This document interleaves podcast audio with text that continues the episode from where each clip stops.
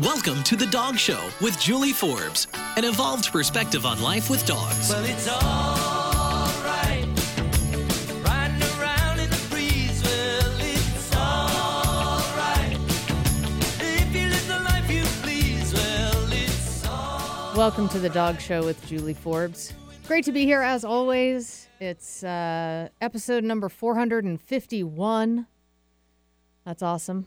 Um, happy to be here. Um, and we've got a great show today. Uh, I pulled one from our deep, deep archives, and I just want to thank Eric, uh, the uh, director of operations and booth en- engineer. He's the reason why this show sounds so good. The audio quality is so great. Um, and he really uh, helped me pull this together kind of last minute because it is a timely topic. It is a guest who um, was the victim of uh, sexual assault in the military. And uh, there's a lot going on right now, a lot of conversation happening around that. And you might ask, what does that have to do with dogs? Well, in this interview, um, the woman's name is Trina, and she uh, talks about her experience and her trauma, and also the difference that a um, service dog has made for her in her ability to get back out in the world um, with PTSD, post traumatic stress disorder, as a result of her trauma uh, from military sexual assault. Um, and so I wanted to just um, kind of fill in some. This was back, this was originally, I think this was originally, um, the interview was in 2010. And um, so there, you know, there's it's seven years. So uh, I just wanted to say some things around this. Um, first of all, though, I did want to just send a shout out to St. John Creamery. Uh, their raw goat milk is awesome, and I can't tell enough people about the benefits of giving your dog raw goat milk. Um, it's an easy way to boost the nutritional value of your pet's food. You can just pour it onto kibble if you're feeding kibble. Um, if you're cooking your dog's food or feeding raw food, it's also a great um, a great thing to add as well. It's loaded with probiotics and enzymes. The dogs love the taste of it, and it's so good for their digestive health. And we know that immune function. Uh, they say 70% of the immune system is in the digestive tract. So a healthy gut means a strong immune system.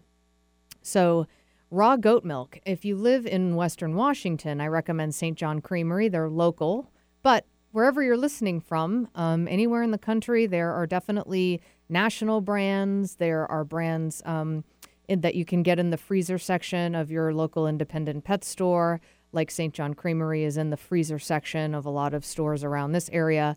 Um, and you, if you can't find it frozen raw, you can even get a powdered version. Um, but we definitely, you know, the more local and fresh, the better. St. John Creamery, love it. And so do our dogs. So, um, just a couple things. So, you know, with this, uh, a lot, there's a whole lot of conversation going on right now about sexual harassment and sexual sexual assault. And um, so I thought this was a timely episode to play, and I also haven't played it in like seven years. So it's a really, um, really great interview. Otherwise, um, just a couple of things about service dogs for mental health disabilities is that, and this is, I mean, this is the case with service dogs in general. The, what you hear is a lot of stories like my guest, um, my show today, Trina. Um, really positive, um, powerful stories of the difference that a service dog can make for an individual with a disability. Um, there is a shadow side to this industry, and I want to bring voice to that because it's not, um, you don't see it in media. You see uh, these, you know, oh, it's all feel good stories when it comes to service dogs. But there's a lot of applications of service dogs that bring up animal welfare concerns, really serious animal welfare concerns, because the dogs don't get to, you know, uh, browse online for a job that they want to do and find service dogs as an option and apply for it themselves. It's up to us to select a dog who's appropriate for that job, a, a dog who, if they could, would would sign up themselves for it. Like, oh, that sounds like something that I'm really up for, because it's a lot of work. It's a lot of pressure. It is uh, stressful. The dog, uh, you know, people say, oh, I, I want my dog to be a service dog. I'm just going to get him a vest, which a lot of people do, unfortunately, and I don't recommend that.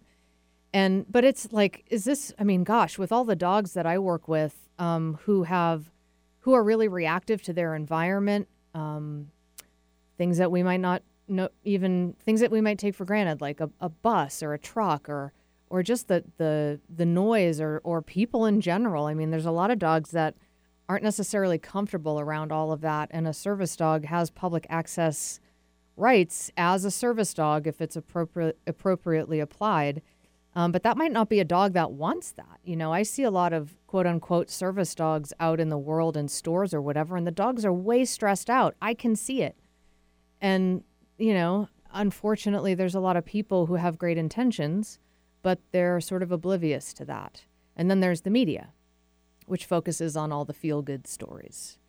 So, you know, as we as I'm playing an episode about a, a, a good successful story about a service dog with an individual specifically with post traumatic stress disorder, and you've probably heard there's organizations way more now than there were even seven years ago when this episode aired originally.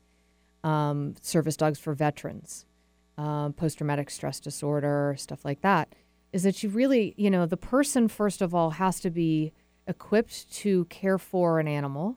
They can't be so uh, debilitated that they can't care for another being. Um, and then also the training of it. So in this case, Trina's dog was trained by an organization. Trina didn't self train. And that's another um, issue in service dogs in general is that people will go and adopt a dog and say, this is going to be my service dog, but they don't know the dog. And so if they invest, you know, a year's worth of training, a year and a half, two years worth of training, because it takes a long time to get a dog, um, even with the right temperament, to really be equipped to be a service dog out in the world. And then what happens if they're a year into training and it just becomes clear that this dog isn't a good fit because they just kind of picked him out at the shelter? Is that individual likely going to be able to say, okay, I've invested all of this time, energy, emotional energy, and money into training this dog to be my service dog? And we, we've been doing it for a year. And um, you know what? This isn't the right fit for this dog. And then they're just going to start over. There's a lot of people who aren't going to be able to make that judgment call because they're so emotionally attached to the dog itself, understandably, and to the intention of getting the dog. Um, so there's just a lot, a lot, a lot, a lot to it. It's you know, and people sort of don't. I've I've had experience working very closely in the service dog industry. My wife was a leader in the industry specifically for psychological and neurological disorders uh, for several years, and uh, you know, really got to see that shadow side and and and the animal welfare issues that do come up and the concerns for the dogs, and um, you know, it's tough. And I I just sort of every time I hear uh, you know, media teaser or something, a story coming up about a service dog. We did a show years back um, where I had uh, Jean Hample and um, Darcy, my wife, on the show um, at the time. They were both running the Assistance Dog Club of Puget Sound, which is still going. Um, Jean is the founder of that and former president. And Darcy was the vice president and then president um, for that club. So we did a show years ago because there was a um, piece on the Today Show of a service dog for a child. Um, and the dog, there were just some like a lot of concerns. And lot, we heard a lot of people in the industry, professionals like trainers and stuff, like, whoa, whoa, whoa. Like, that's not safe. I think the dog was holding like oxygen tanks or something like that, which are really like, you have to, like, they shouldn't be jostled around. And then there's other applications too, like, uh, tethering, for example. This is common in service dogs for autistic children.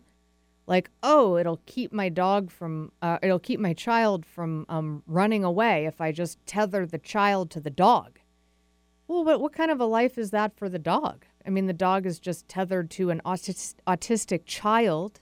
I mean, any child is not able to regulate themselves. Any child shouldn't be responsible for an animal. It's great to teach kids about responsibility for animals, but they're not the ones who are paying for the food, taking the dog to the vet when they need it, all that kind of stuff. So I think we really need to look at so the the legal definition of a service dog is a, a dog trained specifically to perform a task or tasks that directly min- mitigate the symptom of a disability. So this this debilitation has to rise to the level of a disability. Um, so the dog performs a task that directly mig- mitigates a symptom of a disability. So, well, there, you know, people can come up with all sorts of tasks. I mean, I've heard one of uh, service dog for what was it for eating disorder or something like that, like leading the person to the fridge. It's like that's not the problem. you know, if it was that simple, like, hey, here's the fridge, you know, oh, thanks for showing me the fridge. I'm going to eat something now. Like that is not how anorexia gets treated. Is a much deeper emotional issue. And so there's some like task ideas that are just like, really? And then it's also like, well, what about what about asking the dog to be responsible for too much as a dog? So, it, for example, um, interrupting a, a, fit of rage, um, you know, and this is something that can be common in veterans with uh, PTSD, uh, combat veterans. They might hear hear something or or something that triggers them, and then it, it how that uh, manifests as an anger, severe anger, and the, so the task is for the dog to interrupt that. That is way too much responsibility to put on a dog. Um. So you know, it's like, oh, service dogs. It's oh, that's so amazing. Immediately, oh, what amazing! It's so feel good story. Blah blah blah. Well, I'm here to tell you there is a big shadow side to this industry. We need to start talking about it, and we need to be aware of it because dogs can't speak for themselves we have to advocate for them. So we have to be sensitive to is this the right dog for the job? And is the job that we're asking the dog to do even appropriate in the first place? And there's a lot of situations where it's not.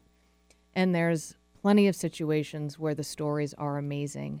And that is what you're going to hear today is Trina McDonald, who's a, um, Navy veteran, peacetime Gulf War Navy veteran who's the victim of sexual military sexual assault. And her service dog Suzzie has made a huge impact in Trina's life and Trina has gone about it in a very mindful and responsible way. And this is a success story. Um, so enjoy this episode and um, there's a lot of other episodes archived online on iTunes. You can download for free and so enjoy listening to Trina in, and her courage in sharing her story. Trina, we tell us a little bit first about yourself and your experience in the military. Well, I guess we can start out um, by saying, you know, I'm originally from Kentucky. Um, I don't want to be too too cliche and say I'm a coal miner's daughter, but I am. I know, sad. Um, but basically, I, I left Kentucky when I was 18 and joined the U.S. Navy in hopes of going to college. And I had given up a college scholarship to go play basketball and to do this instead and, you know, get to see the world. And went into the Navy, went to Florida, went through boot camp in school, and things were really great, fun. And then I went to um, NSGA Adak, which is an isolated duty station in, in the Aleutian Islands, and things changed drastically for mm. me there. Mm-hmm. Um, so basically, the experience goes from, you know, being a young country girl to going into the Navy and going to Adak, Alaska. And during the time I was there, with I got there on Valentine's Day of 1988, and within a few months I was drugged and sexually assaulted. And that was I was there for I was supposed to be there for 18 months, I stayed there for nine months, and during that time frame, was repeatedly drugged and sexually assaulted until I blew out my knee, um, which I think was kind of a godsend in a lot of ways, and got sent back to the lower 48 to California and finished out my duty at um, PSD Oakland. Mm-hmm. So, yeah. And so you suffer from PTSD. I suffer from severe PTSD, and there's a whole bunch of other acronyms that I have disabilities with. But that's my certainly the post traumatic stress disorder and um, depression, severe anxiety, panic attacks, and all which are a direct result of my trauma in the military. And it was military sexual trauma. Correct. And I think a lot of people, I think a lot of people don't even know about this, but a lot of people think veteran with PTSD, they think of combat, Right. war related Sure. trauma. Um, is military sexual trauma something that's fairly common? It's rampant, actually. It's, you know, it, there's at least 40% of either men or women in the military that have been sexually assaulted. And either by other men, by other women. Um, but it's, it's just, um, it's an epidemic right now. And there's a lot more actually in the media that's coming out about it. Um, that WOW is an organization that really works a lot with people who have military sexual trauma. And she's actually here in the Northwest, and Susan Avila Smith, who does tons um, with people who, who've had military sexual trauma. Did you say 40%? 40%. Wow. And that's men and women. Men and women. Yeah. Wow. So after you you came back to the lower 48 states after your knee injury, what was life like for you after your experience in the military? Um, after I had got out, I, you know, I finished up my career in um, down in Oakland, and really got into a lot of actually alcohol use at that time and isolation. You know, I really didn't have a lot of friends, and then I came up to Washington. I had a friend that was stationed at McChord, and I had come up to visit, and thought, okay, you know, I can I can stay here, and really, you know, for years it was a lot of substance abuse. Um, homelessness. Um, I never had a stable house, never had a stable job. Um, lots of suicidal thoughts, attempts, um, and you know, really had no idea that there was such a thing as post-traumatic stress disorder or you know depression. You know you you grow up in a lot of ways where people just say if you have a hard time you just kind of get over it. And for me that wasn't a case because i had such horrible nightmares and you know that i couldn't i just isolated myself constantly. And you know and alcohol and drugs became a huge part of it And what sort of support? I mean, there's don't you get support from the VA and uh, like programs for people when they come out of service? heavy sigh. Um, well, the thing is, is what happens is they you see a lot of new commercials today about you know the this, the veterans that are coming back, the service members that are coming back, and you know come apply for your benefits, and the key word is apply. Just because they're there, it doesn't necessarily mean that they're going to receive benefits. That how they perceive it, and that's how I didn't. I didn't even know, and you know, it's not something when I was getting out that, you know, my, you know, when I was being debriefed that they said, you know, hey, go to your nearest VA hospital and get service. Um, it was actually avoided at all cost. I mean, I had the opportunity to, like, because I said I injured my knee when I was in the service, and I actually had senior chiefs and, and you know, military members then that veered me completely away from it because I was going to go to San Diego and get rated then, but instead I got honorably discharged without a rating on my knee, and I had to fight for it five years later. So you get discharged from the military because of your knee injury. Right. And um, this was in about 1990? 1990. Okay. And then you get in, uh, into drug and alcohol abuse. Oh yeah. And and so and you said you had you know you experienced homelessness you were didn't have a place to live for part of that and and then in 1995 you became sober In 95, I got sober for the very first time, and mm-hmm. I was sober for a couple of years, and, you know, and started seeing counseling or seeking counseling. I actually had a, a partner at the time who pretty much laid a phone book out in front of me and said, You need to do something, mm-hmm. you know, because I was just a mess. Mm-hmm. And And, you know, I had no idea about anniversary dates in regards to trauma. I had no idea about any of those things. But, you know, that I was going through for about six to eight months out of the year where I was just horribly depressed or, you know, I struggled more with nightmares or, you know, not being really, not, not going out into the world and living in something that, you know, this life of mine. Mm-hmm. And so, So once you, after you became sober, what have been some of your symptoms with PTSD? I mean, what is that Hmm. like for you? Uh, just in about a minute of time. a minute of time. Let me wrap this up really yeah. quick. My life in a minute. Um, basically, it was you know when I got sober, eh, it, you know everything broke. I broke, Mm-hmm. um, and when that happened, when there wasn't alcohol involved in the picture, all of those symptoms and emotions and things that I had really pushed way down Mm-hmm. came to the surface. And when they came to the surface, it was a really ugly mess. Mm-hmm. And what I started to do was spiral into pushing every single person that had any inkling of caring about me away from me Mm-hmm. because I couldn't trust anyone enough. Couldn't trust myself enough for someone to be close to me because th- when people were close to me, like the people that were I had served in the military with, when they were close to me, they hurt me, mm-hmm. and I I didn't want to have that experience with anyone else. Yeah. So we were talking about your past and your experience in the military and your trauma. And so now let's talk about Suzzie. Uh, well, actually, Trina, we have a caller on the line who would like to, uh, sounds like would like to compliment you. So let's bring Susan on the line. Hi, Susan. Hi. Thanks for calling in. You have something to say to Trina? Yes, uh, Trina, I am I am so in admiration of your courage mm. and how brave you are, and and to be able to come and talk about the experience and be so truthful and honest with us and yourself. And I know it's going to help so many people, veterans, non-veterans, to really start to understand the complications of post-traumatic stress disorder. But I basically just wanted to call to just congratulate you and tell you how much I admire you. Oh, thank you, Susan. I, I really have no You're words. welcome. I have no words. Thanks. Thanks Julie, for, it's a great show. Thank you so much. thank you. Thanks for calling in. You're welcome. If anyone else would like to call in, you're welcome to 425 373 5527 or toll free 888 298 5569. So, at what point, Trina, did you learn about a, a fairly new thing, which is a service dog for somebody with a mental disability?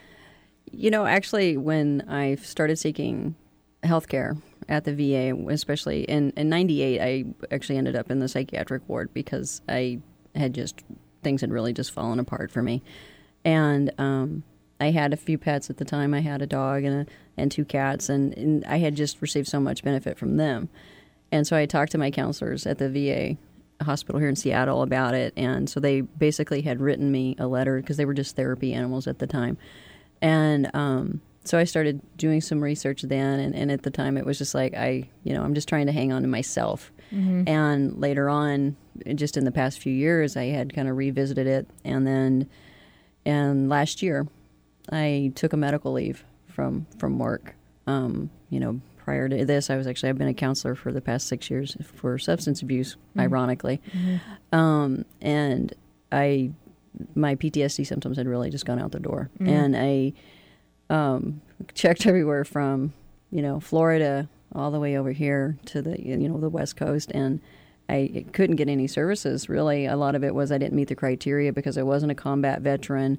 I was a Gulf War veteran. You know, I was you know kind of the forgotten war. And is this you mean you couldn't find services within the VA? I couldn't find so I couldn't find services within the VA, and that's a whole other story, really. I mean, I but I even with organizations that I checked on hmm. about getting services to get a service dog for my mental health stuff, every single person, you know, either I didn't get a call back, or I didn't, you know, meet their criteria because I have all my limbs, or you know, they really just weren't addressing, you know, post traumatic stress disorder as as being this severe disability that affected people's lives.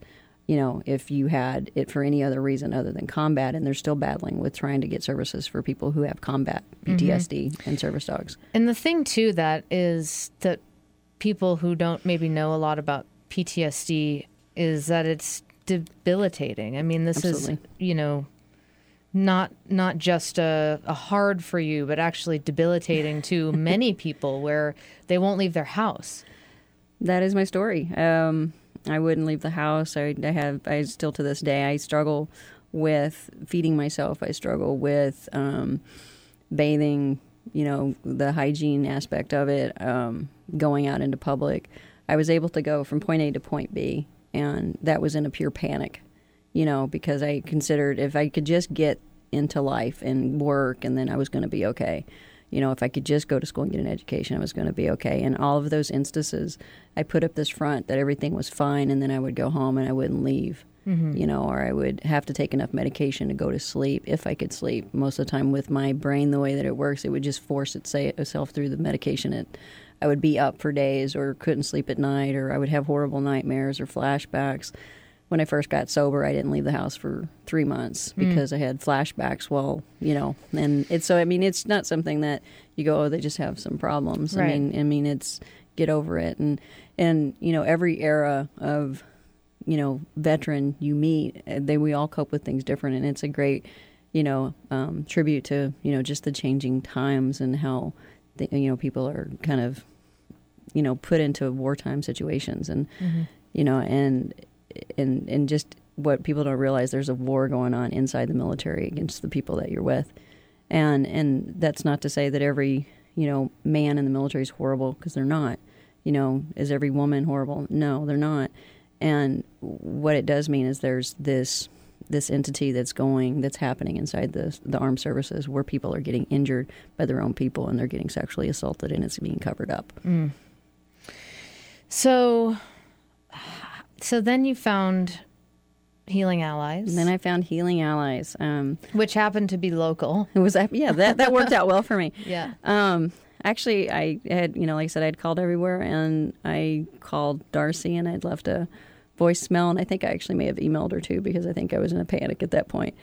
And um, she called me back and we spoke for, gosh, probably a good hour, hour and a half. And it was the first time in this, in the beginning of this whole process that I was like, oh God, somebody heard me and they understand what I'm talking about. And, you know, and with that happening, um, you know, we started talking about what my needs were, and I told her about my doctor was in absolute support of it, and um, I, you know, I'm in the process of getting my bachelor's degree, and um, I had um, a caseworker at the the Veterans Administration, and um, through their Voc Rehab, and you know, so it was like, yeah, let's start this process, and we're on board, and so I started the process of applying for a service dog, and um, what ended up happening was they had you know went through months of getting letters from the doctor and you know meeting with Darcy and setting her up as a as a vendor. And then that was all you know yay you're approved you know via the VR&E and at the VA and then said no you're not and and but Darcy didn't give up on me and I didn't give up on her. And we you know she just continued to work with me and we just weren't going to quit because she saw the importance of what I wanted to do because I wanted to be a part of life. And as scared as that is scary as that is for me it was like I've I've it's I'm willing to take the chance to be out there because you know living inside your home and feeling like you're a productive member of society isn't like that exciting so so yeah and so we had um I'm trying not to look at Suzzie, you know, as she sleeps diligently on the floor. Um, but she, um, you know, found Suzzie and started evaluating her. And, you know, I would come up and I would meet with Darcy, and it was just like, okay, I, this is what a great person.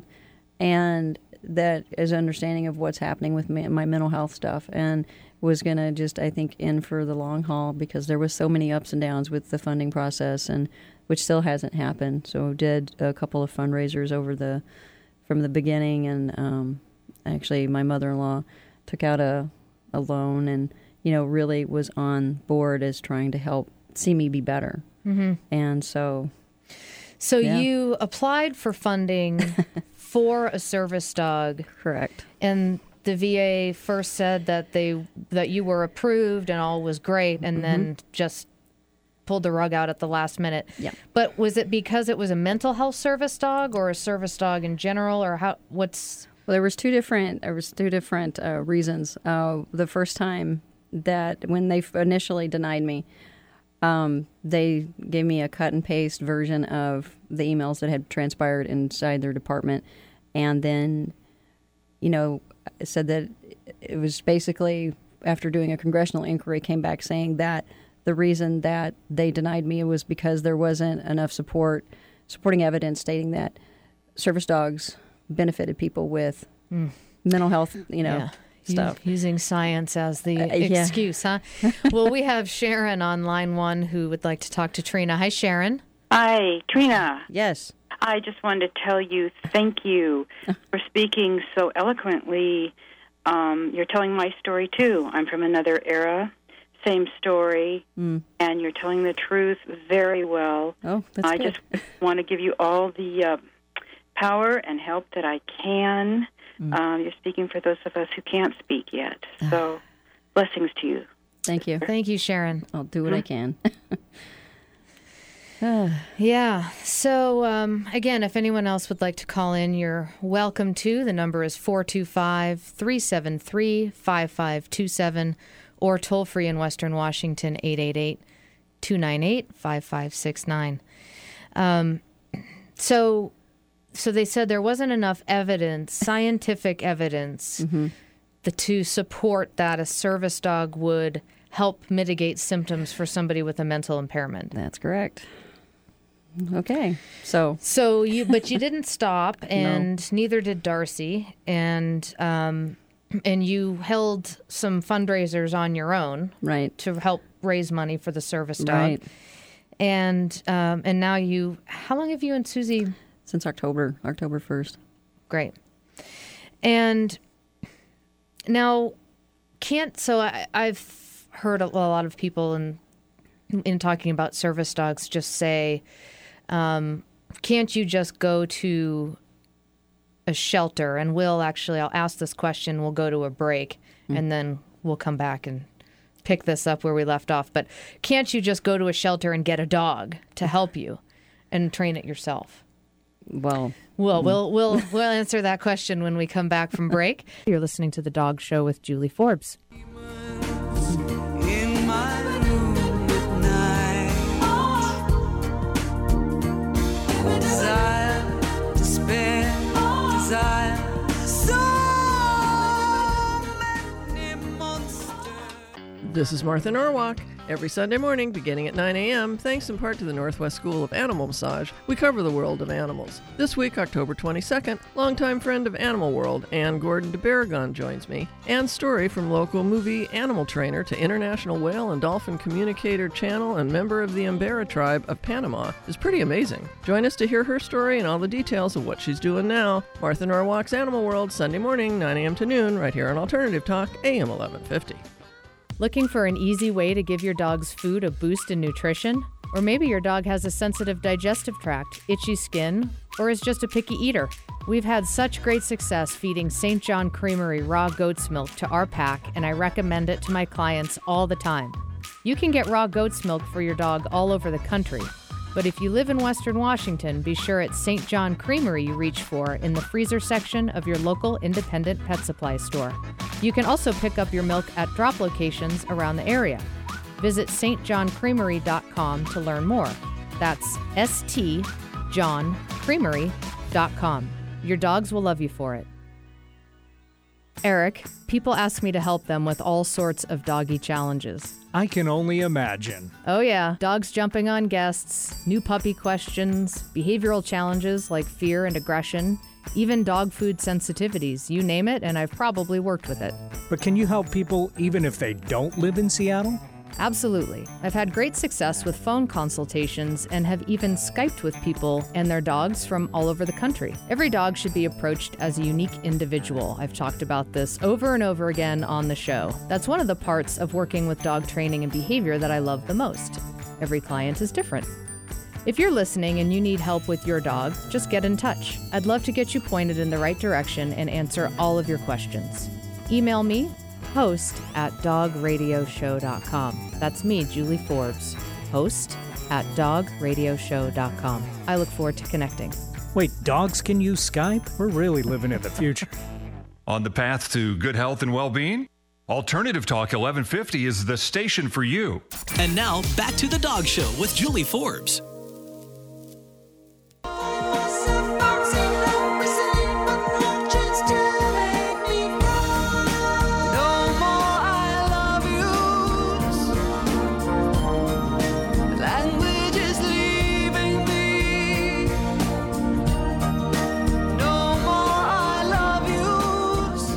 Back to the Dog Show. I'm your host, Julie Forbes, and we are back with Trina McDonald and her mental health service dog, Suzzie, who is sleeping quietly on the floor right now. Working hard. Trina is a peacetime Gulf War Navy veteran, and we're talking about her experience with post traumatic stress disorder as a result of military sexual trauma. And uh, we were just talking about um, how you found somebody to provide you with a mental health service dog who happened to be local, which was great because there aren't many at all in the country. No.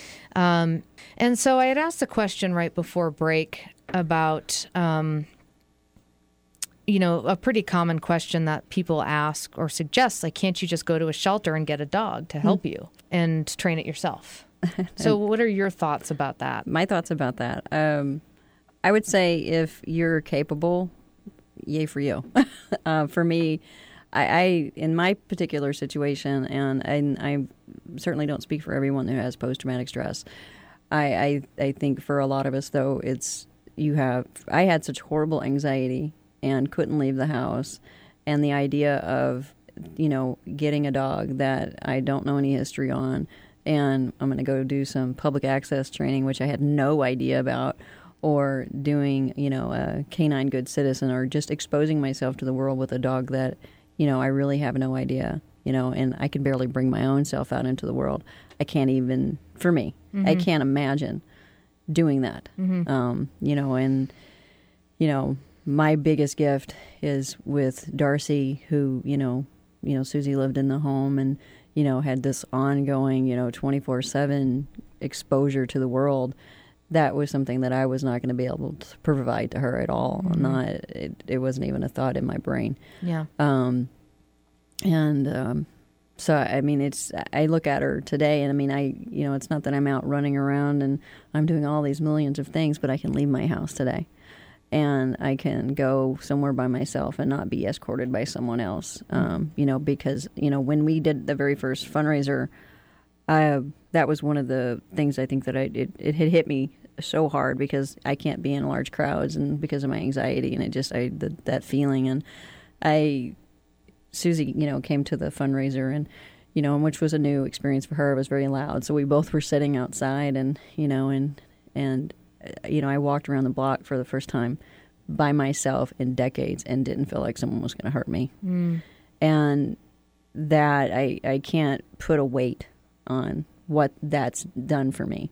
You know, um, when, you know, she's, there's things that Suzzie does that I, I, you know, I don't know how she does it. She's just a great, she's a great animal, you know, and she's beautiful and she looks at me sometimes and it's like, okay, you know, or if I'm having my moments, certainly something she's not trained to do. If I'm having a lot of anxiety or something, she'll, she'll be just leaned up against me and, and trying to snap me out of it. And, and I think that's great. I can't imagine how you train an animal to be innately wonderful, but Yeah. you know, I, I don't know how that works, but I know in the situation with her, you know, and, and Darcy, she just had spent so much time creating, you know, and, and helping this animal become, you know, really kind of fold into her, her potential to be such a great dog. Mm-hmm. And because I don't think that she, she had, I think had been to a shelter twice actually. Yeah. and she's amazing. I just kind of, you know, you kind of want to go back and visit those people and go, hey, I don't know, you know, do you even realize what you had? And but I, I can't imagine. I, I've seen a lot of conversation about professional training as opposed to owner training, and I, um, for me, I can't imagine doing this by myself. Well, and it would it makes it would make sense, especially since the the stress and anxiety comes especially when you are out in public. and so if you're training a dog in public access in training a dog to perform certain tasks for you um, and also be you know be a stable presence for you and so if you yourself are are having a hard time you know even managing yourself how could somebody and then the other thing too would be that that would you know potentially you know the dogs would pick up on that and potentially make them nervous Oh, or sure. yeah. I, I can't. I, I don't know how. I for me, I, I like I said, I just can't. That's just for me. Yeah. And I mean, I've talked to a lot of different people, and you know, a lot of people really kind of follow that line of, you know, if I'm struggling with my day to day, and trying to go out and just be in the world or go to work or go to school, you know, and just try to stay focused in that and keep my anxiety at a low and, you know, try not to get triggered or, you know, being aware of my surroundings because we're, I for me, you know, and that's a part of the symptomology for the PTSD is I'm so hyper vigilant, you know, that the littlest thing could create even more anxiety for me or if someone comes up behind me or you know any of those kinds of things. I can't imagine trying to take care of an animal and mm-hmm. and then being out and trying to to do the same thing and take care of myself and you know and that's i think for me it's been one of the most wonderful benefits of having you know Suzzie uh, you know this professionally trained service dog who helps me is I can kind of just focus on a lot of my what's going on with me in my my mental state. And you know and Suzzie can I know she's there she's right there. And and that's a sense of safety for me that no one's going to come up behind me you mm-hmm. know because I can see her I can see what she's looking at. Mm-hmm. And and that's that's an amazing you mm-hmm. know thing is that companionship and not companionship is not the word I want to use the you know we're a team Yeah. you know and i i get to see what she's doing and she gets to see what i'm doing and and you know and i i just think that she what she's able to do is great and i you know hey i i drove up here today from puyallup so we're doing good yeah so life's good well and you're going to school and Right. you've marched in the veterans day parade which yeah. was huge and Big you deal. and Suzzie Yeah, you, Yeah. Mm-hmm. Suzzie and I did the the Auburn's Veterans Day parade, and which was a big deal. I've actually never done a veterans parade before, but again, it was um, in speaking out and standing up for people who don't have the same voice that I, you know, seem to be blessed with right now to to speak out against military sexual trauma. And you know, for every step I took that day, I took a step for another veteran that doesn't have the voice to stand up right now. Mm. And you know it's certainly i'm not sitting here going oh this is so easy and look at my voice. It's it's that i'm just i'm tired of being a secret and Suzzie helps me not be a secret mm-hmm. you know? And you know and this whole process is is you know she was great and has really just she keeps me present in the world and that's that's been a battle mm-hmm. you know and so i you know we we did that and you know and with at school she's she's becoming her own spokesperson and doesn't even realize it because you know there's a lot of uh, things that people aren't aware about mental health disabilities and you know because it's it's just people is they have there's a lot of assumptions and stereotypes when people think about disabilities and service dogs and and you know so there was the whole thing at my school where there actually was an email sent out about you know the proper etiquette in with a service dog and because a lot of people don't understand that you know you're not blind I'm not blind. Right. I actually have had that was asked to me at, at a coffee house one day. So you're not blind. Good observation. you Yeah. know, you know, or you look fine. Right. Um, you know, I've heard a, a lot of different, a lot of different things, and I'm learning about lots of different hierarchies.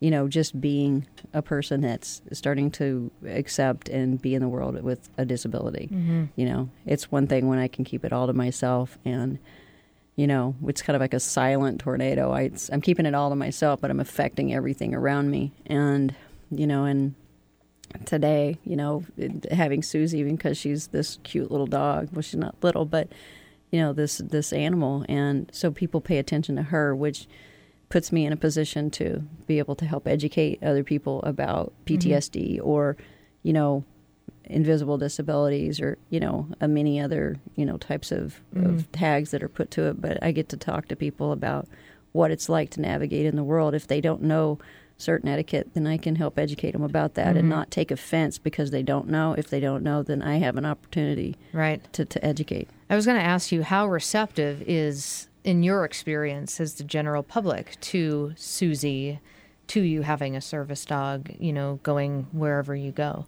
You know, if I, I haven't had tons of, of situations, problems, um, um, other than I get a lot of, oh, so are you training her? well, no, but Yeah. I suppose it looks that way, you know, and uh, um, I've had some situations, like I said, where I've gone into a coffee shop, and which the, the key word is I just went into a coffee shop. I think that's awesome for me, Right. And, you know, little accomplishments in the world, and um, you know, or you're not blind, or but I've gone to the went to the mall. Another moment where I just kind of just sat down and cried about it because it was like I can't believe I'm in the mall, and um, I had a security guard kind of scoping me out, you know, kind of seeing why I was in there with the dog, and then he saw the service dog on her vest and was like, and then happily just kind of walked away. But I have lots of if you get interesting looks, mm-hmm.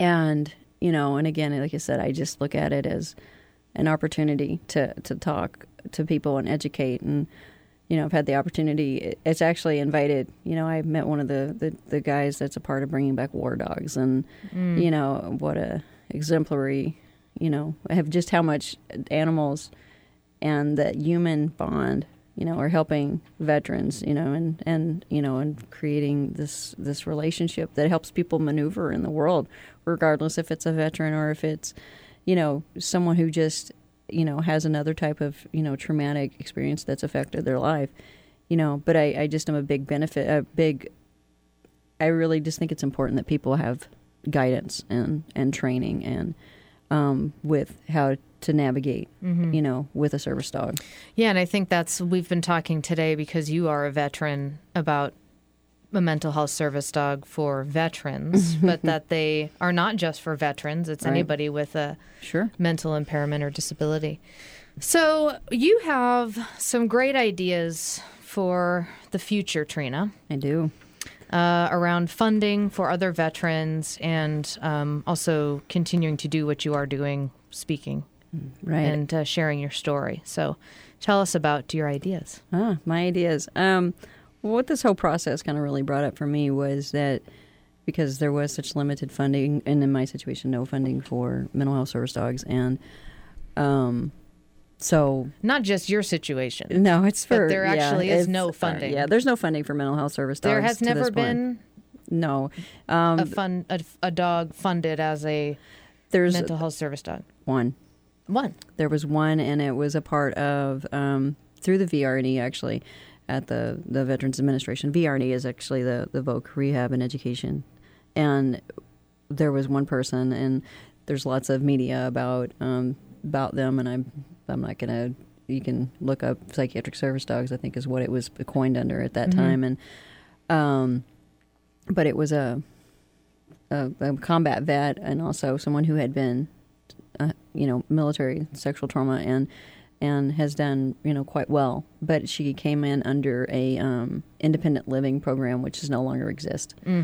And so they were able to fund. I think at that point in time, I don't think I need a. It was just it was less than ten thousand dollars and less than five thousand dollars. Or actually, I think it was around six thousand.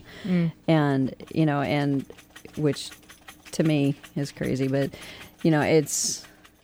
I don't want to get into the financial aspect Well, of it. what it's not do you important. have- But what I what I want to do is based on that that there is no funding and that there are lots of you know loopholes about what can happen with service dog and what can't. Um, so what I decided to do was because I'm in the process of trying to get you know my disability stuff increased through the VA and because my PTSD had gotten worse and um, just other other parts with me physically and was to take part of that money um, that I get back whenever they award me disability and create a a scholarship fund um, for other veterans who end up who are in my situation who aren't able to get funding, so that in some way, shape, or form, I can help another veteran get a service dog to help them with their PTSD. Um, and you know, I'm speaking out a lot about military sexual trauma, you know, and and just the effects of PTSD and the benefits that I'm getting from having a mental health service dog and being able to navigate in the world and be a part of a world that a society really that I you know, started this whole process to just be a part of, you know, mm-hmm. and and so, you know, working on creating some type of a, an organization that is strictly for fundraising. I don't I don't want the the financial gain of it. That's not why I'm even a part of it. I I, I, I did it because it's obviously it's just in the in the it's not even it's being born. Um, but I yeah I just want to help other veterans. Yeah. So pro to raise funds, um, I'm sure you know corporate sponsorships and stuff like that. I mean, there's so many ways to raise money for something like this, especially that it it's it's. I know for me personally, it's so moving. Your story, uh, so inspiring. What you're doing now, and I've seen because Darcy is my partner, and I lived with Suzzie and witnessed the whole training process myself and the whole matching of the two of you, and that the whole thing was just. And I think you said that when you met Suzzie, it felt more like, or you somebody said, or maybe I said it, that it seems more like a reunion mm-hmm. when you meet and I've witnessed this in in other people as well. It's like the and it's it's the dogs. It's like in watching the dogs. The dogs are like, "Yep, that's the person that mm-hmm. is supposed to find me." I was thinking about it actually earlier today, and you know, how do you put that into words? And for me, it's like when Suzzie and I initially met, it it was you know I felt like she'd finally found home, I'd found home, and you know, it really it was it just like it would had always it was just going to be, and that's how and, and that's how, really how it's played itself out, Yeah. you know, and so Well, we've like I said at the beginning of the show, we're videotaping the show, and I want to make sure that we get Suzzie in. So I'm just going to grab the camera from. oh, we can wake her up and This makes fantastic radio. Isn't this by the way. great? Show This is awesome. Suzzie right there. Hi, Sue. Wave to the camera. So, um, I don't know where to put this back. There we go. I'm gonna give Suzzie a little uh, a little FaceTime. It's Yeah. important. Well, it's been um, such a uh, honor for me to be a part of this whole thing because, like I said, I've witnessed most of the uh, activities through in watching Darcy work with Suzzie, and Suzzie came to the show actually to learn how to ride on elevators and all that stuff because Darcy's our call screener, and um, and in meeting you and hearing you're really taking this whole thing and in a really powerful way to uh, contribute to others and it's just, I've been just so impressed by you and it's just been so wonderful to to know you and um, to have you here today to share your story. So courageous and uh, um, you're giving a voice to people who have not yet found their own. So. And I just want to say today that I support anybody in finding their voice, in sharing their story, especially around trauma, whatever that may be. Um, and big thanks again to Trina McDonald. You can download all of our shows for free on iTunes and find them on our website, dogradioshow.com. Thanks for listening. You've been listening to The Dog Show with Julie Forbes, Wednesday afternoons at 2 on Alternative Talk 1150 AM. Never miss another episode. Listen to our podcast online at dogradioshow.com or download them for free on iTunes or SoundCloud.